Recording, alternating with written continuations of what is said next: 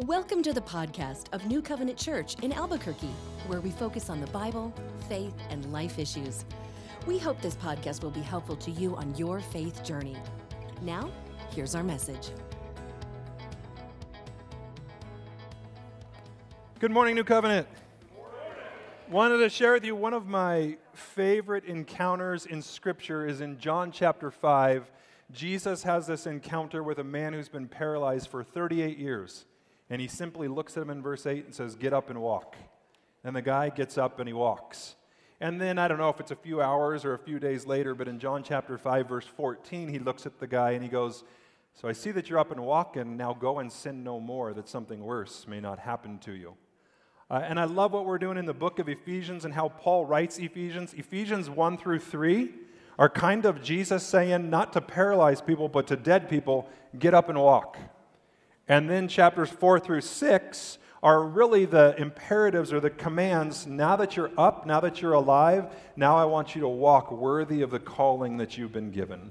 So, just like that man that was paralyzed, first of all, he goes from being a paralyzed man to a man who can walk. And now he's saying, Now in your walking, I want you to go out and I want you to honor and glorify me. And so, that is our goal as a church. Uh, we're sitting in a room together with a whole bunch of people that were once dead, that Jesus said, Get up, walk, you're alive, I have given you life. Now I want you to walk in a manner that's worthy of that calling. And I don't want to miss this. We're about to launch into more of the command phase in Ephesians, Ephesians chapters 4 through 6. Don't see these as duties. There are too many people running around thinking, I don't ever want to become a Christian because you guys just have a bunch of rules of do's and don'ts. There is a reason why we obey Jesus.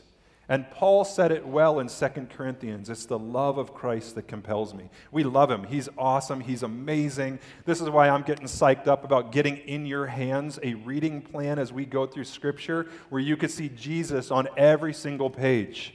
We're going to get that into your hands to where you would read Genesis chapters 1 and 2, and you're going to see in the beginning, God created the heavens and the earth. Then the next day, you're going to read in John chapter 1 and 2. In the beginning was the Word, and the Word was with God, and the Word was God. You're going to see that link between Jesus and God Almighty, how Jesus Himself is God in flesh. It's going to be exciting. I'm looking forward to it and can't wait uh, to get that in your hands. So, if you would, grab your Bibles. This is going to be hard for the men in the room, but to have to multitask. You got to listen to me talk and turn to Ephesians chapter 4 at the same time. Ladies, it's a breeze for you. If you would, grab your Bibles, Ephesians chapter 4. We're going to be in verses 1 through 16 this morning. And really, this is where that flip or that transition comes in that I just mentioned. Ephesians 1 through 3 is all about being. This is who you are. This is who the Lord Jesus has made you to be. Chapters 4 through 6 is now go and live out your identity. Remember the title of this whole series Identity in Action. Chapters 1 through 3 are the first word it's our identity, it's just who we are in Christ, it's our being. Chapters 4 through 6 is all about the action. Now we're going to go and we're going to live that out. And so this is going to be a blast for about the next four or five weeks. Uh, we are going to dive into what does it look like to live, to walk in a manner worthy of the calling. And then, believe it or not, in like four weeks, we start Advent. We'll be diving into the faces of Christmas. I can't wait. And then, just to get you more excited, guess what we're going to do starting in January? We're tackling the book of Revelation for like 30 weeks. It's going to be a blast. So, I figure right off the bat, if you want to preach to a book that's going to cause all kinds of controversy, let's just go through Revelation. So, why not? Let's do this. We're going to have a blast. All right, you're alive, you're awake, you're kicking this morning. So, that means if you don't mind, would you stand with me? As we read Ephesians chapter 4, 1 through 16. Paul says, I, therefore, a prisoner for the Lord, urge you to walk in a manner worthy of the calling to which you have been called, with all humility and gentleness, with patience, bearing with one another in love, eager to maintain the unity of the Spirit in the bond of peace. There is one body and one Spirit, just as you were called to the one hope that belongs to your call one Lord, one faith one baptism, one God and Father of all, who is over all and through all and in all. But grace was given to each one of us according to the measure of Christ's gift. Therefore, it says, When he ascended on high, he led a host of captives, and he gave gifts to men. In saying he ascended, What does it mean but that he also descended into the lower regions, the earth? He who descended is the one who also ascended far above all the heavens that he might fill all things. And he gave the apostles, the prophets, the evangelists, the shepherds, and teachers to equip the saints for the work of ministry, for building up the body of Christ, until we all attain to the unity of faith and of the knowledge of the Son of God, to mature manhood, to the measure of the stature of the fullness of Christ so that we may no longer be children tossed to and fro by the waves and carried about by every wind of doctrine, by human cunning, by craftiness and deceitful schemes. Rather, speaking the truth in love, we are to grow up in every way into Him who is the head, into Christ, from which whom the whole body, joined and held together by every joint with which it is equipped, when each part is working properly, makes the body grow so that it builds itself up in love. You can have a seat. Thanks, King. So we're going to be dissecting this little by little. This is a passage that has been quite confusing to many. And again, another one of those passages where I have heard some crazy things taught on some of the stuff that we just read in these 16 verses. Again, I just want to reiterate that at New Covenant, when we study Scripture, we want to use what we call a literal or plain rendering of the text, which means that we're going to read it for what it says. There's not going to be a bunch of deep hidden meaning. Remember, God's word to us is revelation. Revelation, when we study the book of Revelation, you'll discover means unveiling. It's like a cover's being taken off. God wants you to know His will, not be confused by it. And I've heard some really confusing things on this passage. One of the ways that we discover what God is saying in His Word is we let Scripture interpret Scripture. So you're going to see that there are actually some other passages in Scripture that will make sense of this passage that we're about to study together this morning. So, are you ready? Seatbelt strapped? Okay, here we go. We're going to take a look at what is the conduct and what is the calling of a Christ follower. What does that look like? Well, Paul starts in verse 1 by saying, I therefore. Now, again, if we're doing good Bible study, when I see the word therefore, what do I do with that? Find out what it's there for. You're sharp. Love it. Well, really, Paul is pointing back to the first three chapters. Remember, this is a letter. We have really short attention spans in the United States. We are just, everything is quick. Microwave, quick. Driving down the road, quick. Everything is just fast. Let's just get on with this. However, when Paul wrote the book of Ephesians, it actually wasn't even meant to be broken down in chunks. It was one letter. You read the whole thing in context. So when he gets to chapter 4 and he says, I therefore, he's actually pointing back to all three chapters. Therefore, now that you know who you are in Christ, listen to what I'm about to say. He says, I'm a prisoner for the Lord, and I urge you to walk in a manner worthy of the calling to which you have been called. And so the first thing we see that Paul says is that our calling, it sets the standard for our conduct. In other words, Paul says, I'm a prisoner. How does a prisoner live, act, and react? Well, ultimately, and again you, again, you have to keep in mind that we're reading this in a context. In their day, when we think of a slave or a prisoner, we think of something as, as horrid and as offensive. Many people actually went and sold themselves out as slaves so they would be taken care of by their masters. And if they were a good master, they took care of their slave well. They had a place to sleep, they had something to eat, they had shelter, they had fresh water. They were almost treated like a family member. Now, not all, because Paul actually writes later, hey, slaves, take care, or slave masters, take care of your slaves and take care of them well, because some of you aren't. But many of them that bought, bought slaves or allowed slaves to come and sell themselves out to them treated them quite well. And Christ says, I'm a prisoner of the greatest master of all. In fact, the word that he uses for Lord in verse 1 is the word kurios, which should literally be translated master or master over a servant, master over a slave. And Paul says, I know who my master is. He takes really good care of me. And being the fact that I have sold myself out to him, I want to honor him. In fact, it was almost like a marriage. If a slave would sell himself out to a slave master, he took on the name of that family. He took on the name of that slave master. He also told the slave master, I have no rights. Whatever you tell me to do, I'm going to do. Think about just those two concepts for a moment. As a slave of Jesus, you have taken on his name and you've given up all your rights. That sounds bad. But I don't know if we're aware of this. Every person that's walking the planet right now, there's about 7 billion of them on planet Earth, is a slave to someone or something. The question is who is your master? Does your master take good care of you? My master is the King of Kings and the Lord of Lords. He takes really good care of me.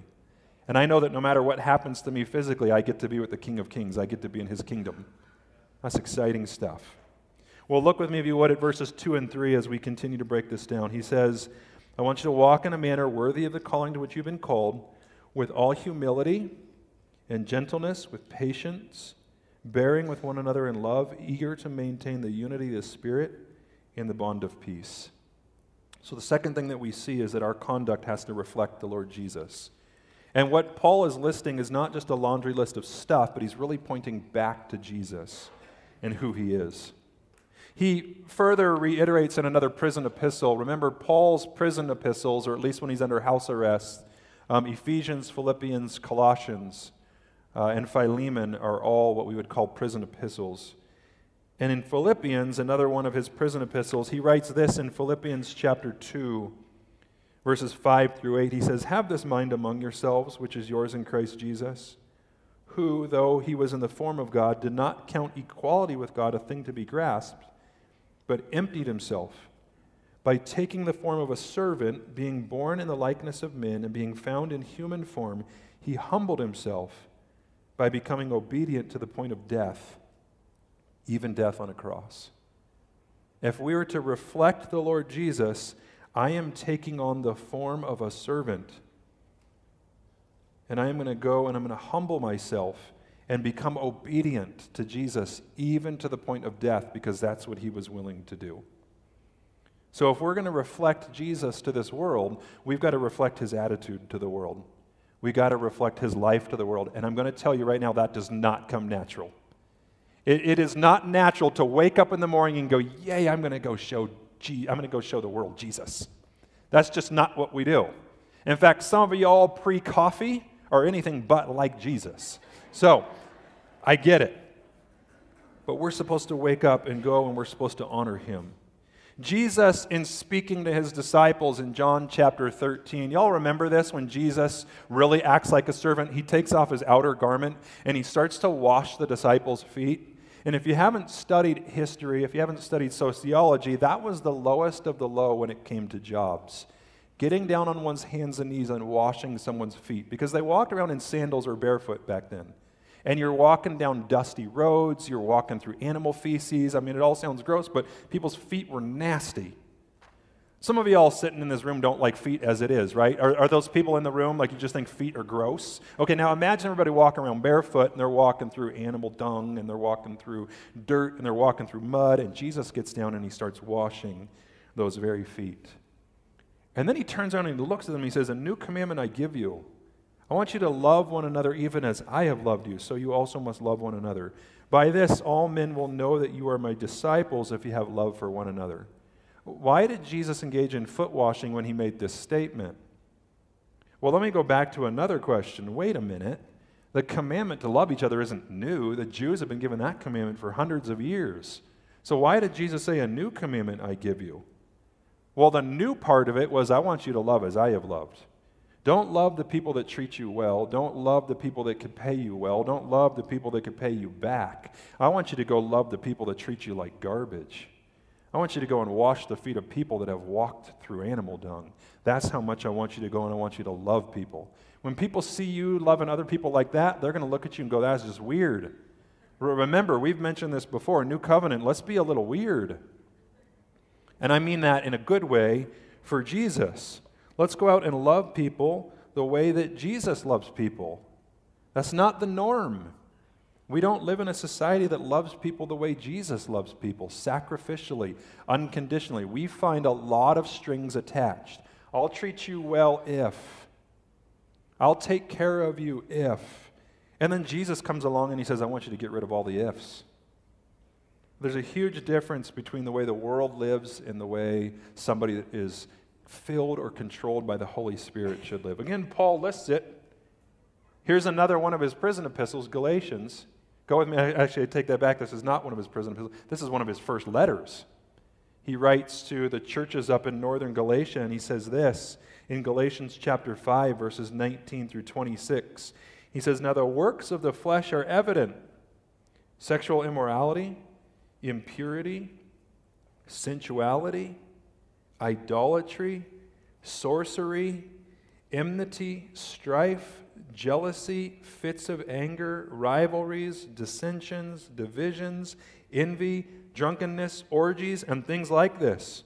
I warned you, as I warned you before, that those who do, do, such things will not inherit the kingdom of God. Gang, those are the very things that we see all throughout our society. Just watch a, a modern day movie. It's filled with sexual immorality. It's filled with idolatry. It's filled with sorcery. It's filled with strife and fits of rage and rivalries and dissensions and divisions. You don't have to go very far to find that. Unfortunately, sometimes we even find that in the church. But then Paul gives one of those big buts we talked about in Scripture, verse 22 But the fruit of the Spirit is. Now, stop there for just a moment. Again, in doing good Bible study, the word fruit is in the singular. And yet he lists like eight different things. What's the deal with that, Paul? Did you get your grammar wrong? Actually, no. What he's about to say is that the fruit of the Spirit is all the outworking of the love of Christ look at it this way love is the main subject. So if you were to take a coat hanger, you guys ever, ever make those mobiles when you were in elementary school and you got a coat hanger and you got little strings hanging from them? Really, in the Greek, this is what we call hanging participles. Love is the main part. Uh, of, of that passage, and then everything that hangs off of it is the outworking of love. So he says the fruit of the Spirit is love, singular. Now here's the outworking of it you'll have joy, you'll have peace, You'll have patience. You'll have kindness. You'll have goodness. You'll have faithfulness. You'll have gentleness. You'll have self control. Against such things there is no law. Now, I read that and go, I can't do all those things. I don't always have joy. I don't always have peace and patience and everything else that's listed. And Paul says, I know that you're not going to be able to keep track of all those and live all those out. So just love the way Christ does. Live out of Christ's love and the love that he has for you, and all the rest of those will fall into place. Let me begin to explain. When I know Jesus and I know the love of Jesus, and then I go out and I make Jesus known and the love of Jesus known, I have joy unspeakable. I have peace in the midst of chaos. And I don't know if you've noticed or not, but our world is in chaos. And the enemy loves to get everybody into chaos. Let's just throw everybody in as much chaos as we possibly can. Let's bring in COVID and all this other stuff and just get the whole world to freak out and then I'll bring in a fake Savior. I'll just pave the way for the Antichrist. That's exactly what's happening in our society today. And Jesus steps on the scene and says, Church, you of all people can't freak out. You know why? Because you know the love of Christ, which we just read about in Ephesians chapter 3, and therefore it should be producing a ton of joy and peace and patience and kindness and goodness and faithfulness and gentleness and self control. And against those things, there is no law. In other words, nothing can touch you if you're living and being controlled by the Spirit of Christ. Gang, this is good stuff because the world's a mess. You are sending your kids to schools that are an absolute disaster. They are a cesspool of sin. I'm just going to say it for what it is. Step foot on a public school campus, and it is a cesspool of sin. Send your kids to secular universities and colleges is a cesspool of sin, is a mess. They are being fed lies, told lies, hearing lies. Then we all go home and flip on TV, and guess what you hear? A lot more lies. And you hear lie after lie after lie. And you know what begins to happen after you hear it enough? You begin to believe it. And Paul writes to that in this passage that we're in in Ephesians. You need to know the truth so that you don't get thrown away like, by, like a wave of the sea. In fact, we'll get there in just a moment. Let me go to our third point, and that is this that our conduct reflects Jesus when we are unified in Him. Listen to what Paul says. He says, There's one body and one spirit, just as you were called to the one hope that belongs to your call one Lord, one faith, one baptism, one God and Father of all who is over all and through all and in all. Let me, for a moment, just tell you what Paul is not saying. He's not saying every person on the planet and every religion worships the same God. He makes that super clear in his writings. if you don't believe in the one God of the Bible, who is omnipotent, omnipresent, omniscient, the one that wrote the book of Genesis chapter 1 to Revelation 22, giving us a full revelation of himself, then made himself known in the person of Jesus, rose again from the dead after his crucifixion on the cross, if that's not the God that you're worshiping, then you're worshiping a false God. So you're not a part of that one Lord, that one God, that one body, that one faith, that one baptism. I just want to make sure that we're really clear on that. I get that that is totally culturally faux pas because we're supposed to say it really doesn't matter what you believe as long as you're sincere about it. Gang, truth by definition is exclusive. And to say that it doesn't matter what you believe as long as you're sincere is not logical. I've given this analogy before, I'll give it again, but if two of us climb onto a 10 story building and one of us believes that we're a bird and that I could fly away, and the other one believes, you know what, I'm a human being and my bones have density, they're not hollow, I don't have wings, and I'm not aerodynamic, I'm going to hit the ground. If we both jump off, guess what? Doesn't matter what you believe. Your belief no longer makes any difference in the world. Do you know what matters? Gravity. Gravity is a law. That means it's actually going to happen. So, again, I don't mean this to sound mean or to sound harsh, but sincerity in one's belief means nothing unless it is grounded in truth. And again, you have kids that are being sent into a world where they are being told that it doesn't matter what you believe as long as you're sincere about it, and it's wrecking them absolutely wrecking them. We have people that don't know who they are, they're confused about their identity, and it's awesome. All you got to do is pick up God's word, and He tells you exactly who you are. He tells you how He made you, and He tells you what He made you to be. Now, Paul says if you worship that God, the God of the Bible, who made himself known in the person of Jesus, then there's only one body. That's the body of Christ. Together we are one new man, Jew and Gentile black, white, brown, male and female. We, are all, we all get to be a part of one body. There is one Spirit, it's the Holy Spirit. Paul talks about him in Ephesians chapter 1 verse 13. He is the one who enables us to grasp the hope that we have, which then Paul talks about that one hope. What is our one hope? It's Jesus. Paul talks about him and the hope of his calling. In Ephesians chapter 1 verse 18, he says you have one Lord. It's the Lord Jesus Christ. Again, Jesus made very clear who he was. When Jesus was walking and talking on the earth, and he started to say things around 28, 29, 30 AD. People around him knew exactly what he was saying. He said, I am God. Now, the earmark of a cult, if you want to know if, if there, somebody is involved in a cult, they take away from the deity of Christ and they take away from the work of Christ on the cross. Those are the two biggest things. As soon as someone takes away from the deity of Christ and the work of Christ on the cross, you know that they are involved in a cult. And there are multiple cults running around right now that say, yeah, we believe in Jesus, we've even got him in our name, but he's not God. He's either a guru or just a good teacher or a God, but not God Almighty. As soon as you hear that, start sharing the truth of the gospel. You know that that person is wrapped up in something that cannot save them. They are wrapped up in a Jesus that cannot save them. Our Jesus is King of Kings, Lord of Lords. He is omnipotent, omniscient, He is omnipresent, He is eternal, He has been around forever. He doesn't have a beginning, He didn't come into existence at the time that Mary gave birth to Him. He has always existed, and He spoke us into existence. That's our Jesus. That's the one that we serve. Then it goes on to say that we have one faith so our faith is in that Jesus that we just talked about that can save us. Then Paul says you have one baptism. Don't miss this. Paul is not talking about water baptism.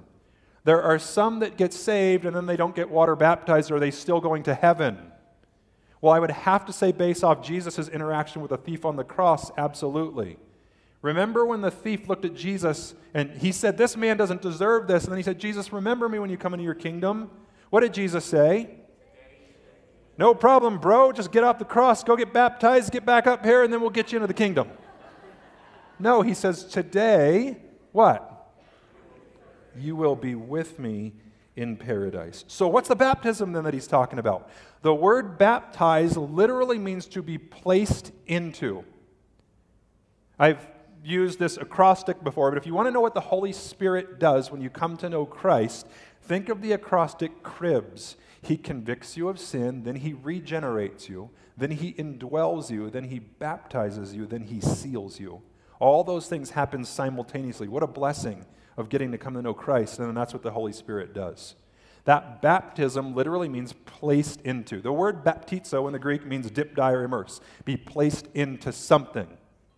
So that's why we do baptize in water by immersion. But Scripture also talks about baptism as in being placed into the body of Christ. The moment you trusted Jesus, you were placed into the body of Christ. You were going to heaven before you were baptized. So why do we get baptized? Well, because Jesus told us to, and we love him, so we obey the commandment. But does that save you? The answer is no. And we find that in Scripture multiple places. We'll get into that later because there's a whole teaching on that. But then the final thing that he says is there's one God and Father, and that's who we worship together. And then that really moves us to the next thing that Paul's about to tell us, and it's our fourth point. But that is that our unity in him is shown when we exercise the gifts that that Holy Spirit that we just spoke of. We use those diverse gifts, and the body of Christ grows. Okay, so here's where we get some confusion. Are you ready? Let's break this passage down. Verse 7 says, But grace was given to each one of us according to the measure of Christ's gift. Therefore, it says, When he ascended on high, he led a host of captives and he gave gifts to men. I have heard some wacky stuff on this passage. Let's let Scripture interpret Scripture. Paul is simply giving an interpretive rendering of Psalm chapter 68, verse 18 which says this You ascended on high, leading a host of captives in your train, and receiving gifts among men, even among the rebellious, that the Lord God may dwell there. Okay, this is going back to like a 1000 AD. King David has this victory over a city in Jerusalem that had been taken over by the Jebusites, and he's bringing the ark back up Mount Zion. And when he gets up there, the king would show off the prisoners that he took captive. And then he would also show all the spoils that he had plundered. Paul uses this to say, hey, Jesus, in what looked like his greatest defeat when he was hoisted up on the cross on Calvary, it was actually his greatest victory. And the king was setting captives free from sin and from death. But where this gets a little bit different is instead of collecting more spoils from those that were watching, he starts giving gifts away because that's the king that we serve. And he says, I want you to have this gift, I want you to have this gift, and I want you to have this gift. All so that the king is glorified when you go out and you use those gifts. I love how Scripture teaches us what Scripture says. Well, let's move to the measures of maturity. What does it look like to be mature in Christ? Because it says that He ascended on high, He gives gifts, and then what does He give all of those gifts for?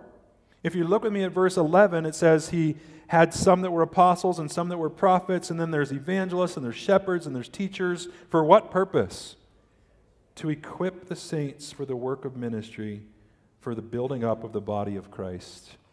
If I'm doing my job as your pastor, if our elders are doing their job as elders and the deacons and the other pastors are doing their jobs and, and our children's ministry workers and our youth workers are doing their jobs, we are supposed to first and foremost be bringing God glory and part of the way that we do that is we equip the saints for the work of the ministry. Are we equipping the saints for the work of the ministry? Well, if we are, there's going to be some maturity within the body of Christ, that the church body is going to be growing. And in what ways? What does that look like? New Covenant asks really good questions. So let's answer it. Ready? Look at verse 13. It says, until we all attain to the unity of the faith and of the knowledge of the Son of God, to mature manhood to the measure of the stature of the fullness of Christ. First of all, the ultimate measure of maturity is Jesus himself. Are we becoming more like Jesus? Are you more like Jesus today than you were yesterday? Listen, if you want to know what a successful church service is, it wasn't that we had 4,000 people here. It's not even about numbers, period. It's about those that did step through the door. Are you more like Jesus today than you were yesterday because of our time in God's Word together? Because of our interaction together? Because of the songs that we sang together? Because of the way that we served one another? Have you become more like Jesus as a result? If you don't really know what it looks like to become more like Jesus, let me encourage you Start reading Matthew, Mark, Luke, and John. Starting tomorrow, just pick up your Bible, start reading through Matthew, and read Matthew, Mark, Luke, and John. And these are what we call the biographies of Jesus' life. Read the biographies of Jesus' life. The second thing is that there is a measure of maturity in our unity. Are we unified? Now, don't get me wrong, we're not going to be unified about all things. We should sharpen each other. Wait till we study the book of Revelation. I can't wait. We land on all kinds of different places when it comes to like the millennium and the, the rapture and the tribulation. It's going to be fun. I'm going to tell you where I stand when we get there. And we might be in different places, and I'm going to ask you don't leave just because you don't like where I've landed. But what I really want us to do is learn how to land in a particular place based off our study of Scripture, not just based off what we've been told or a background. And so that'll be a blast. That's part of our measure of maturity. And then we'll have some unity in that.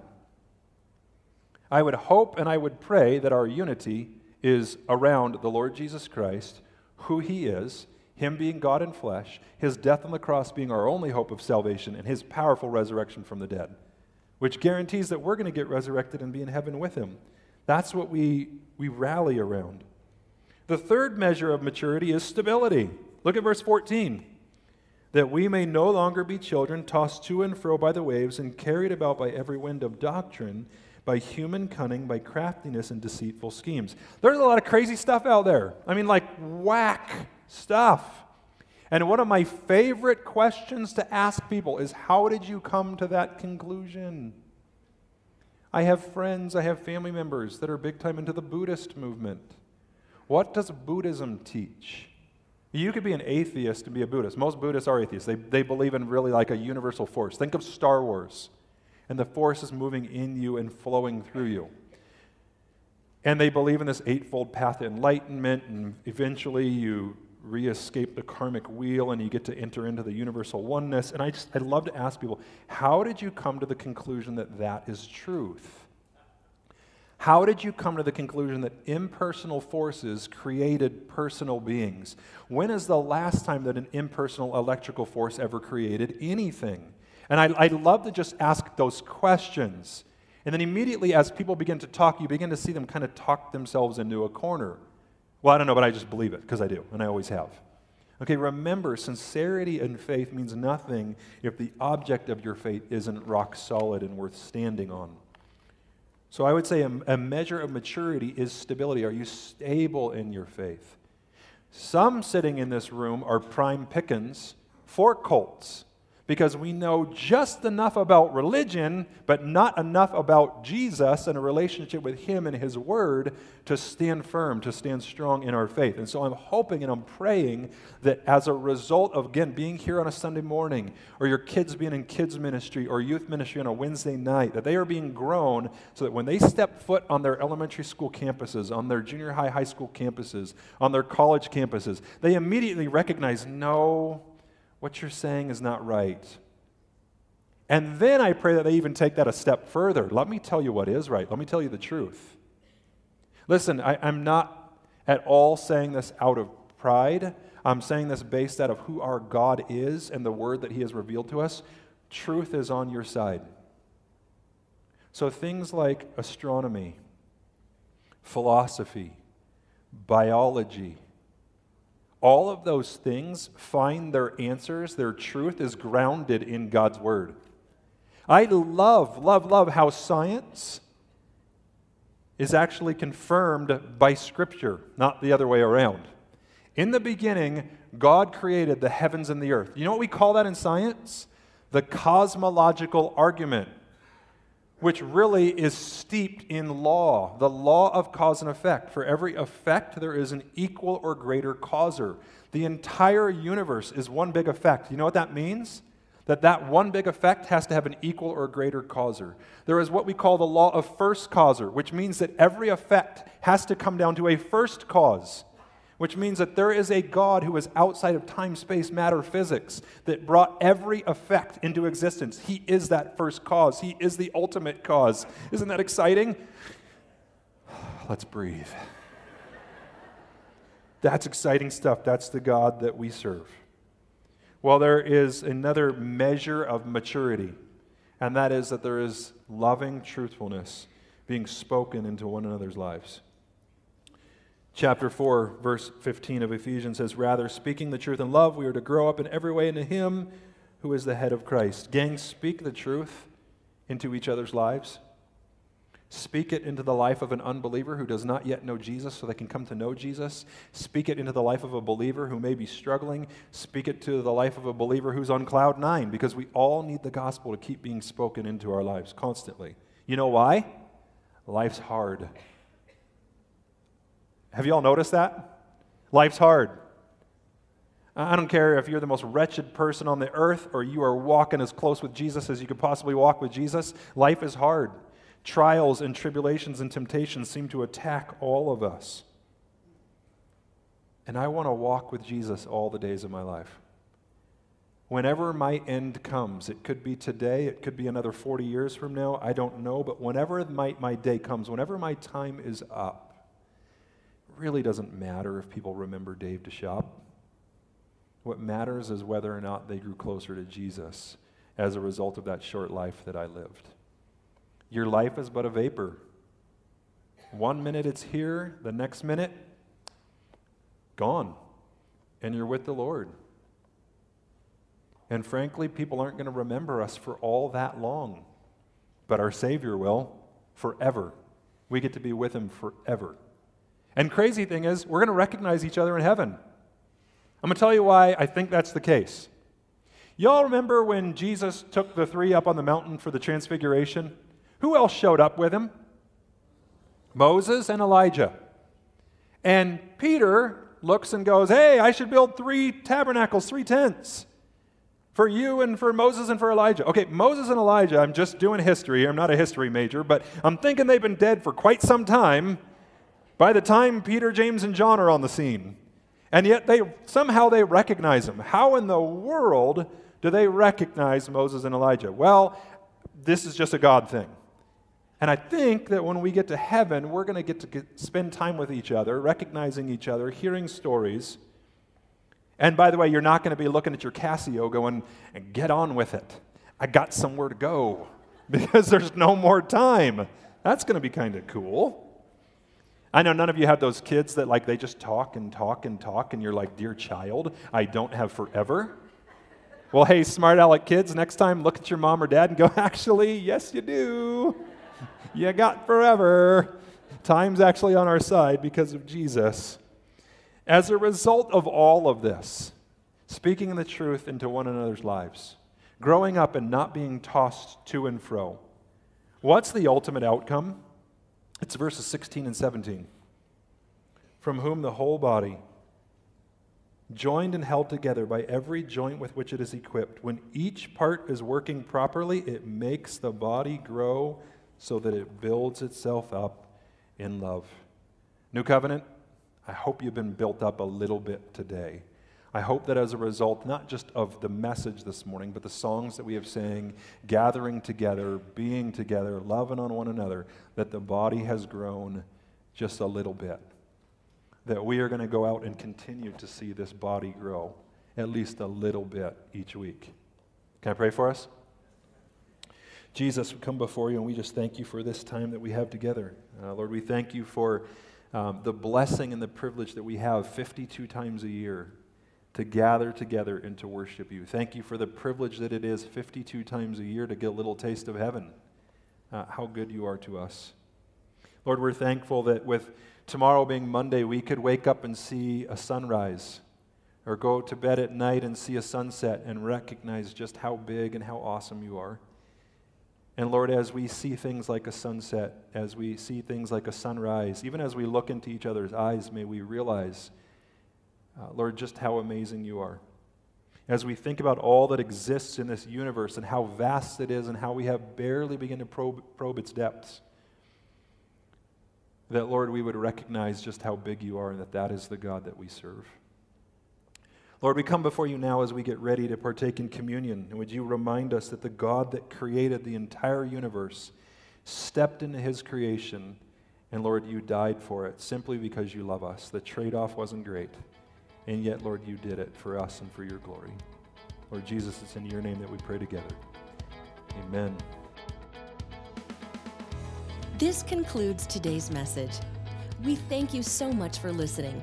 We'd love for you to connect with us. You can do that at our website, nccabq.org.